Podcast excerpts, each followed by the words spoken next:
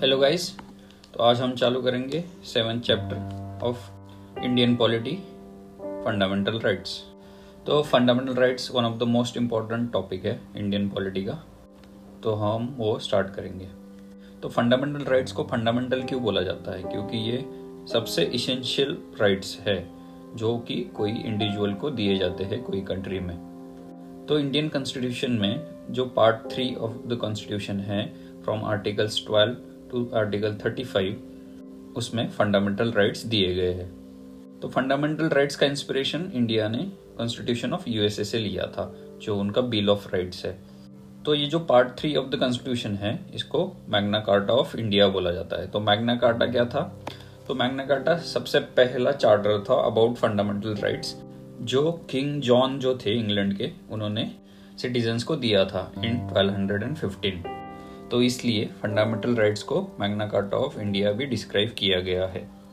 तो fundamental rights जो है, वो सभी लोगों को गारंटीड होते हैं by the constitution without any discrimination फिर fundamental rights are meant to promote the ideal of political democracy तो इसका क्या मतलब है? कि वो लिमिटेशंस डालते हैं against the arbitrary power of the executive या arbitrary laws of the legislature मतलब लेजिस्लेचर कोई से लॉज नहीं बना सकता जो कि कॉन्स्टिट्यूशन के खिलाफ हो या फिर पर्टिकुलरली फंडामेंटल राइट्स के अगेंस्ट हो या फिर उनको हार्म कर रहा हो। फंडामेंटल राइट्स प्रिवेंट करते हैं कि कोई अथॉरिटेरियन या डिस्पोटिक रूल कंट्री में लागू ना हो। इसलिए उनको बोलते हैं they are meant to promote the ideal of political democracy जैसे डायरेक्टिव प्रिंसिपल्स और जो फंडामेंटल ड्यूटीज़ होते हैं they are meant to promote the ideal of social and economic democracy तो कितने फंडामेंटल राइट्स है और उसमें क्या क्या चेंजेस हुए हैं, वो देखेंगे। तो ओरिजिनली सेवन फंडामेंटल राइट्स थे कॉन्स्टिट्यूशन में। लेकिन राइट टू प्रॉपर्टी ये फोर्टी फोर्थ अमेंडमेंट एक्ट 1978 से डिलीट कर दिया गया था और उसको एक लीगल राइट बना दिया गया था under article 300 A in part 12 तो अभी सिर्फ़ सिक्स फंडामेंटल राइट्स हैं तो वो कौन कौन से हैं? First right to equality second right to freedom third right against exploitation fourth right to freedom of religion fifth cultural and educational rights और six right to constitutional remedies the features of fundamental rights fundamental rights के क्या क्या characteristics है, वो देखेंगे। तो पहला जो फीचर है, वो है कि कुछ फंडामेंटल राइट्स ओनली सिटीजन्स को अवेलेबल होते हैं और कुछ सभी लोगों को वेदर सिटीजन्स फॉरेनर्स या फिर कोई लीगल पर्सन होता है, जैसे कॉरपोरेशन कंपनीज़ वगैरह है, उनको भी अवेलेबल होता है। Second feature they are not absolute but qualified इसका मतलब है कि जो स्टेट है, वो कुछ रिजनेबल रिस्ट्रिक्शंस लगा सकता है।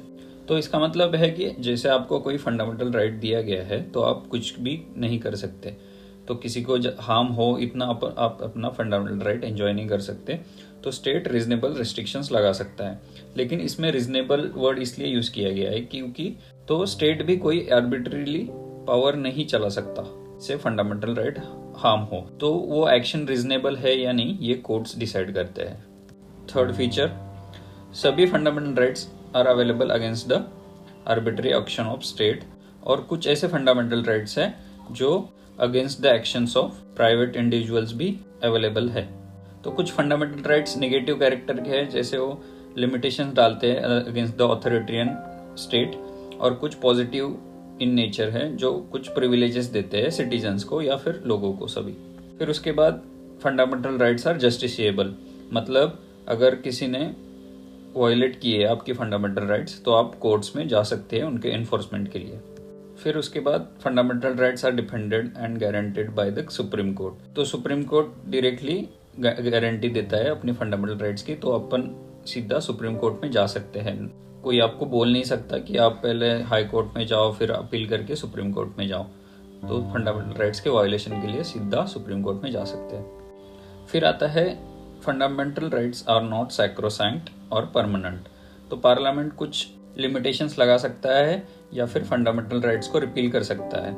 लेकिन ऑर्डिनरी एक्ट से नहीं, इसके लिए उनको कॉन्स्टिट्यूशनल अमेंड करना पड़ेगा। लेकिन वो भी without altering the basic structure of the constitution तो बेसिक स्ट्रक्चर ऐसा कुछ डिफाइंड नहीं है। तो सुप्रीम कोर्ट ने डिफरेंट जजमेंट्स में बेसिक स्ट्रक्चर में क्या क्या आता है, वो दिया है। तो हम basic structure of the constitution topic में देखेंगे। तो फंडामेंटल राइट्स नेशनल इमरजेंसी के टाइम भी सस्पेंड किए जाते हैं एक्सेप्ट राइट्स अंडर आर्टिकल 20 और 21 तो आर्टिकल 20 और 21 जो है, उनको छोड़ के सभी फंडामेंटल राइट्स सस्पेंड किए जा सकते हैं। तो आर्टिकल 20 क्या है? Protection in respect to conviction of offences और आर्टिकल 21 क्या है? Protection of life and personal liberty तो ये दो आर्टिकल छोड़ के कोई भी फंडामेंटल राइट सस्पेंड कर सकते हैं। फिर जो आर्टिकल 19 है right to freedom of speech and expression assembly association movement residence profession ये जो राइट है वो सिर्फ़ एक्सटर्नल इमरजेंसी के टाइम पे सस्पेंड किए जा सकते हैं। नॉर्मली इंटरनल इमरजेंसी के टाइम पे नहीं किए जा सकते।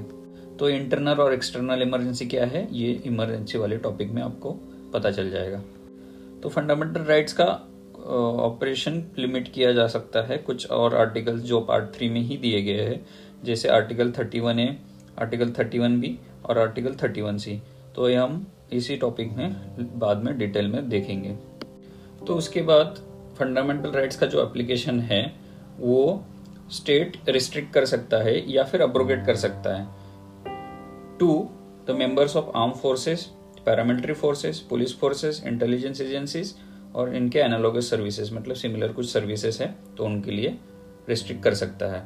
तो उसके बाद कभी अगर मार्शल लॉ लगा है कंट्री में तो उसके अंडर भी अप्लीकेशन रिस्ट्रिक्ट कर सकते हैं फंडामेंटल राइट्स का। तो मार्शल लॉ क्या है? It's like a military rule लेकिन कॉन्स्टिट्यूशन में ऐसा कहीं डिफाइन नहीं किया गया है कि मार्शल लॉ के डेफिनेशन क्या है।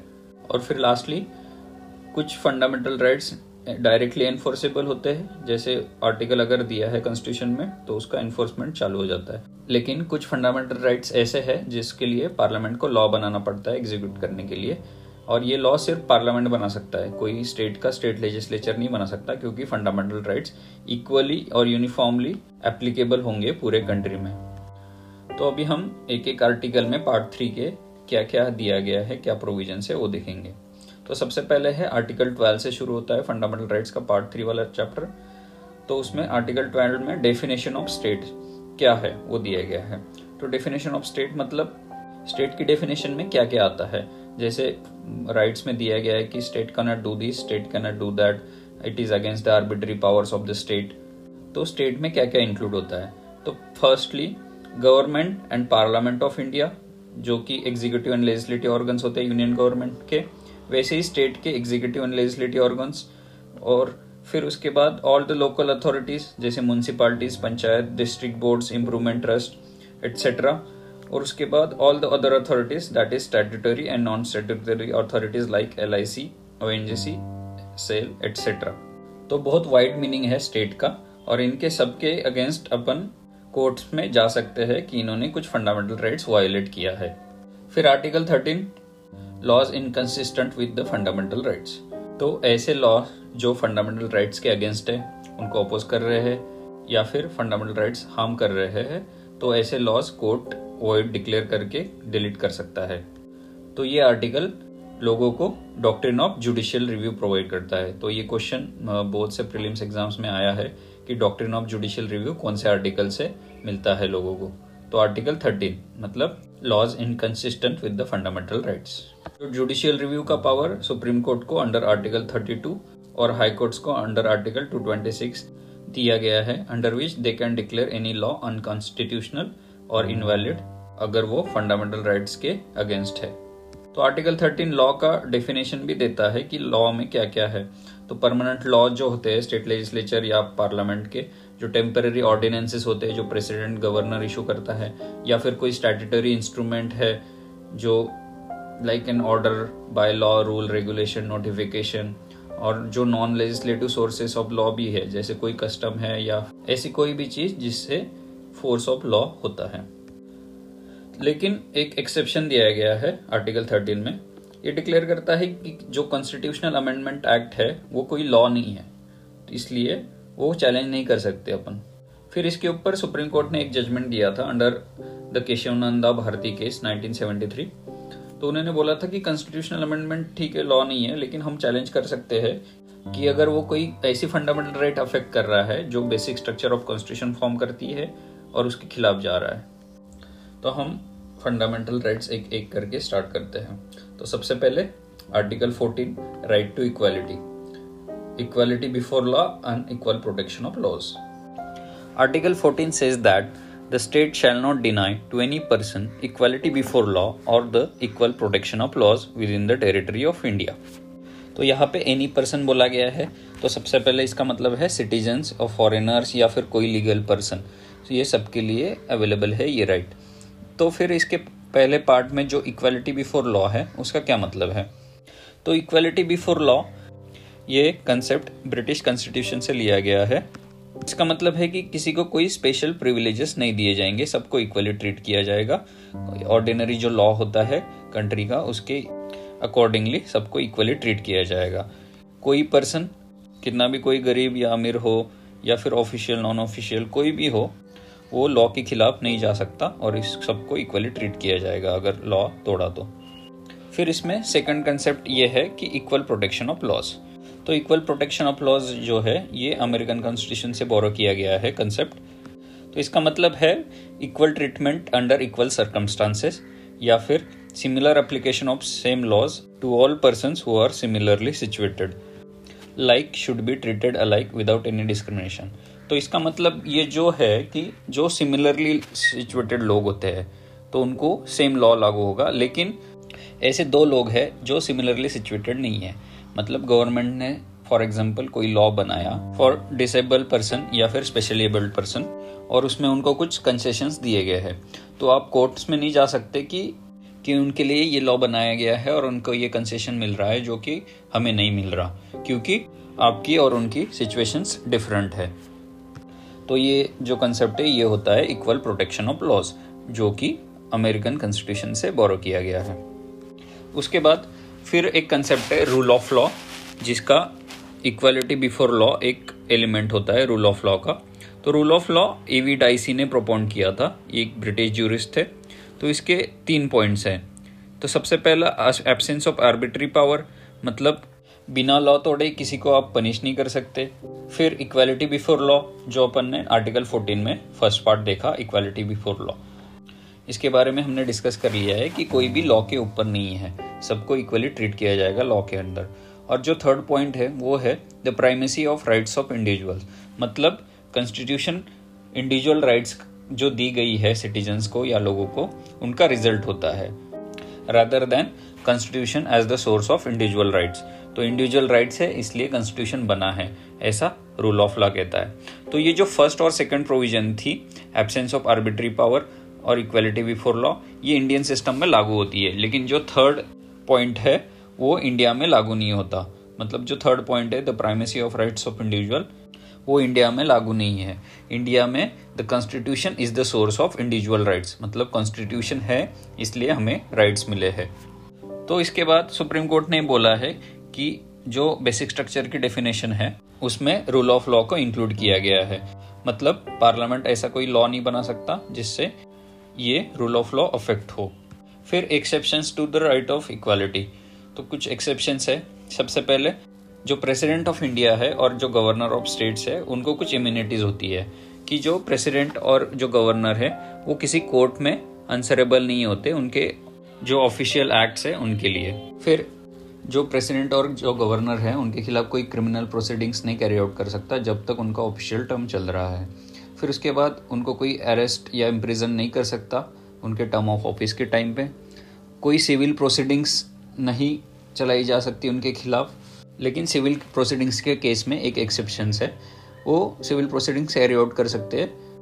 लेकिन उसके पहले दो मंथ्स के पहले इनको एक नोटिस देना पड़ेगा और उसके टू मंथ्स बाद सिविल प्रोसीडिंग्स कैरी आउट कर सकते हैं। तो सिर्फ़ सिविल प्रोसीडिंग्स कैरी आउट कर सकते, वो भी टू मंथ्स के नोटिस के बाद, लेकिन कोई क्रिमिनल प्रोसीडिंग्स कैरी आउट नहीं कर सकते।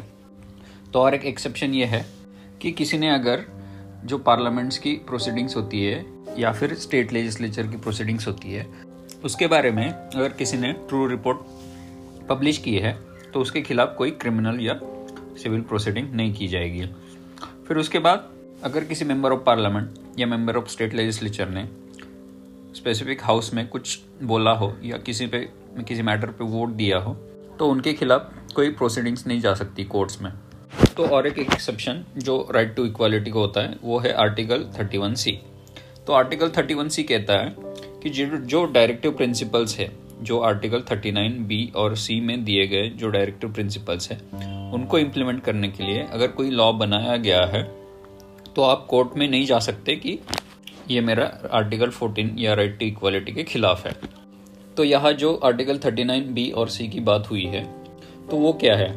आर्टिकल 39 बी में लिखा गया है to secure the equitable distribution of material resources of the community for the common good और आर्टिकल 39 सी जो है, उसमें लिखा गया है to secure the prevention of concentration of wealth and means of production ये चीज़ कैरी आउट करने के लिए अगर गवर्नमेंट ने कोई लॉ बनाया है तो उसके खिलाफ हम नहीं जा सकते कि ये हमारा राइट टू इक्वालिटी अफेक्ट कर रहा है।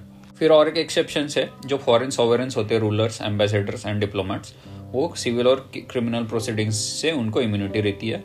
और लास्टली जो यूएन है यूनाइटेड नेशंस और उसकी जो एजेंसीज उनको भी डिप्लोमेटिक इम्यूनिटी होती है। फिर next right prohibition of discrimination on certain grounds article 15 the state shall not discriminate any citizen on the grounds only of religion race caste sex और प्लेस ऑफ़ बर्थ तो इसमें एक चीज़ note करने जैसी है, जो ये वर्ड ओनली है तो सिर्फ़ उनके बेसिस पे डिस्क्रिमिनेशन नहीं हो सकता। जैसे religion race caste sex place of birth इनके बेसिस पे डिस्क्रिमिनेशन नहीं कर सकते। लेकिन और किसी चीज़ में डिस्क्रिमिनेशन हुआ है तो आप ये आर्टिकल क्लेम करके कोर्ट में नहीं जा सकते फिर आर्टिकल 15 में सेकंड प्रोविज़न ये है कि किसी सिटीजन को आप रेस्ट्रिक्ट नहीं कर सकते from accessing the shops, public restaurants, hotels, places of public entertainments, the use of wells, tanks, bathing ghats, roads, and places of public resort maintained wholly or partly by state funds or dedicated to use of general public. तो इन चीज़ों में कोई आपको restrict कर रहा है on the grounds of religion race caste sex place of birth तो वो आपका ये फंडामेंटल राइट वायलेट कर रहा है। तो इस आर्टिकल के अंडर या इस राइट के अंडर चार एक्सेप्शन दिए गए हैं कि स्टेट जो है स्पेशल प्रोविजंस कर कर सकता है विमेन एंड चिल्ड्रन के लिए, जैसे reservation of women in local bodies या फिर फ्री एजुकेशन ऑफ़ चिल्ड्रन वगैरह ऐसी प्रोविजंस कर सकता है तो ये आर्टिकल अफेक्ट नहीं होगा। फिर दूसरी बात जो schedule caste and schedule tribes है या फिर जो socially and educational backward classes है उनके एडवांसमेंट के लिए state is permitted to make special provisions फिर थर्ड जो एक्सेप्शन है वो है कि जो एजुकेशनल इंस्टीट्यूशंस है including private educational institutions, whether aided or unaided by the state, उनमें स्टेट को पावर है कि वो स्पेशल प्रोविजंस इंक्लूड कर सकते हैं for the advancement of socially and educationally backward classes of citizens और शेड्यूल कास्ट और शेड्यूल ट्राइब्स फिर और एक लास्ट एक एक्सेप्शन ऐड हुआ है जस्ट रिसेंटली जो इकोनॉमिकली वीकर सेक्शंस है, उनके लिए स्पेशल प्रोविजंस कर सकती है गवर्नमेंट जैसे अभी टेन परसेंट रिजर्वेशन दिया गया है उनको एजुकेशनल इंस्टीट्यूशंस में इंक्लूडिंग प्राइवेट इंस्टीट्यूशंस तो reservation for OBCs in educational institutions के ऊपर तो ओबीसीज में आपको पता ही होगा, जो नॉन क्रिमिलियर है, सिर्फ़ उनको ही रिजर्वेशन मिलता है। तो उसकी कुछ डेफिनेशन गवर्नमेंट फिक्स करती है नॉन क्रिमिलियर और क्रिमिलियर के बारे में तो उसके हिसाब से रिजर्वेशन मिलता है नॉन क्रिमिलियर वालों को। वैसे ही अभी जो रिसेंटली ई e का रिजर्वेशन मिला है एजुकेशनल इंस्टीट्यूशंस में बाय 103 अमेंडमेंट एक्ट ऑफ़ 2019 उसमें भी ई e में कौन आएगा, इसका डेफिनेशन फिक्स किया गया है और उसके अकॉर्डिंगली रिजर्वेशन मिलता है एजुकेशनल इंस्टीट्यूशंस में। फिर उसके बाद article 16 equality of opportunity in public employment constitution कहता है no citizen can be discriminated against और be ineligible for any employment और office under the state on the ground of only religion race caste sex descent place of birth और residence तो इसमें भी only word use किया गया है, जैसे लास्ट आर्टिकल में था। तो इन ग्राउंड्स पे स्टेट किसी को डिस्क्रिमिनेट नहीं कर सकता, इन ग्राउंड्स पे पब्लिक एम्प्लॉयमेंट में। तो इसमें भी चार एक्सेप्शन है, जैसे लास्ट आर्टिकल में थे। तो सबसे पहला पार्लियामेंट प्रिस्क्राइब कर सकता है रेसिडेंस एज ए कंडीशन अगर कोई जॉब में रेसिडेंस की कंडीशन है तो वो पार्लियामेंट दे सकता है। फिर सेकंड एक्सेप्शन कि स्टेट रिजर्वेशन प्रोवाइड कर सकता है कोई बैकवर्ड क्लास के लिए स्टेट सर्विसेज़ में if they are not adequately represented फिर तीसरी एक्सेप्शन अगर कोई रिलीजियस इंस्टीट्यूशन है तो उनके मेंबर्स या फिर गवर्निंग बॉडी जो रहेगी, वो उसी पर्टिकुलर रिलीजन या डिनोमिनेशन की रहेगी, ये बाय लॉ स्टेट प्रोवाइड कर सकता है। फिर फोर्थ एक्सेप्शन है, जो इकोनॉमिकली वीकर सेक्शन के लिए भी रिसेंटली दिया गया है, कि जो ten percent reservation in jobs public sector के जॉब्स में परमिट किया गया है। फिर हम अभी देखेंगे जो अदर बैकवर्ड क्लासेस ओबीसीज हैं, उनके जो रिजर्वेशन प्रोसेस का जो हिस्ट्री थी, वो देखेंगे। कि जो मंडल कमीशन बिठाया गया था अंडर आर्टिकल 340 जिसको सेकंड बैकवर्ड क्लासेस कमीशन भी बोलते हैं अंडर बीपी मंडल तो ये कमीशन 1979 में बिठाया गया था और उन्होंने 27 परसेंट रिजर्वेशन का रिकमेंडेशन दिया था गवर्नमेंट जॉब्स में फॉर ओबीसीज तो ये रिकमेंडेशन 1990 में वीपी सिंह गवर्नमेंट ने एक्सेप्ट किया और उसके बाद इंदिरा सावनी केस हुआ था, जिसको मंडल केस 1992 का मंडल केस भी बोलते हैं, उसमें सुप्रीम कोर्ट ने कुछ कंडीशंस लगाई, जैसे क्रिमिलियर वाली कंडीशन कि क्रिमिलियर जो होंगे ओबीसीज में, उनको एक्सक्लूड करना है। और जो रिजर्वेशन का जो कैप है, वो 50 परसेंट ब्रीच नहीं होना चाहिए except in some extraordinary situations और एक स्टैट्यूटरी बॉडी बिठाने का एक रिकमेंडेशन दिया था टू एग्जामाइन द कंप्लेंट्स और ओबीसीज फिर 1993 में national commission for backward classes का इस्टेब्लिशमेंट हुआ था एज अ स्टैट्यूटरी बॉडी जिसको अभी by the 102 amendment act of 2018 constitutional status मिला है अंडर आर्टिकल 338 बी तो जो 50 परसेंट सीलिंग लगाई थी सुप्रीम कोर्ट ने इंदिरा सावनी केस में, उसमें कुछ एक्सेप्शन देने की भी बात की थी। जैसे seventy six amendment act of 1994 में तमिलनाडु स्टेट को एक एक्सेप्शन मिला है, जिसमें तमिलनाडु रिजर्वेशन एक्ट एक नाइन शेड्यूल में प्लेस कर दिया गया है जिससे तो आपको पता होगा कि कोई चीज़ अगर नाइन्थ शेड्यूल में है तो वो जुडिशियल रिव्यू के बाहर रहती है। तो ये तमिलनाडु का जो रिजर्वेशन लिमिट है, वो 69 परसेंट है और वो 50 परसेंट सीलिंग को ब्रीच करता है।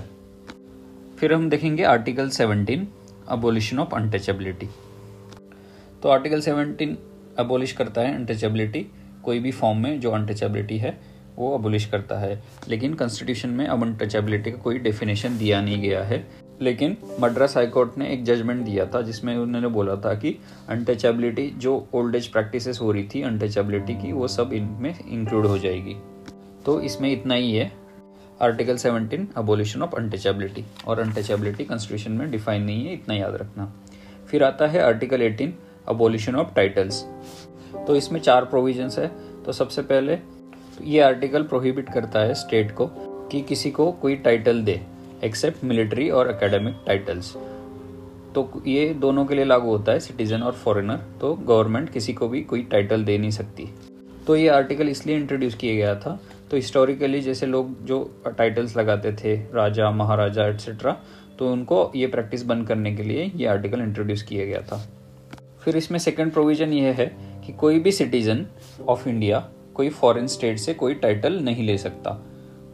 उसके बाद थर्ड प्रोविज़न अगर कोई foreigner holding an office of profit और ट्रस्ट अंडर द स्टेट तो वो कोई टाइटल एक्सेप्ट नहीं कर सकता from a foreign state without the consent of president last provision है कि कोई भी सिटीजन ऑफ़ इंडिया या फॉरेनर जो ऑफ़िस ऑफ़ प्रॉफिट होल्ड कर रहा है इंडिया में, वो किसी फॉरेन स्टेट से कोई प्रेजेंट इमोलूमेंट्स या ऑफ़िस एक्सेप्ट नहीं कर सकता without the consent of president तो आर्टिकल 18 एबोल्यूशन ऑफ़ टाइटल्स में ये चार प्रोविजंस है। फिर 1996 में सुप्रीम कोर्ट ने जो नेशनल अवार्ड्स दिए जाते हैं, भारत रत्न पद्म विभूषण पद्म भूषण एंड पद्मश्री, उनकी कॉन्स्टिट्यूशनल वैलिडिटी को अपील किया था। और बोला था कि ये कोई टाइटल्स नहीं है तो ये तुम दे सकते हो। तो इस तरह से हमने राइट टू इक्वालिटी के अंदर जो चार आर्टिकल्स थे, चार राइट्स हैं, वो देख लिए हैं। तो इसके बाद राइट टू फ्रीडम वाले आर्टिकल्स आएँगे, जैसे article 19 right to freedom of speech and expression assembly association movement residence profession और उसके बाद वाले आर्टिकल्स वो हम नेक्स्ट पॉडकास्ट में देखेंगे। Thank you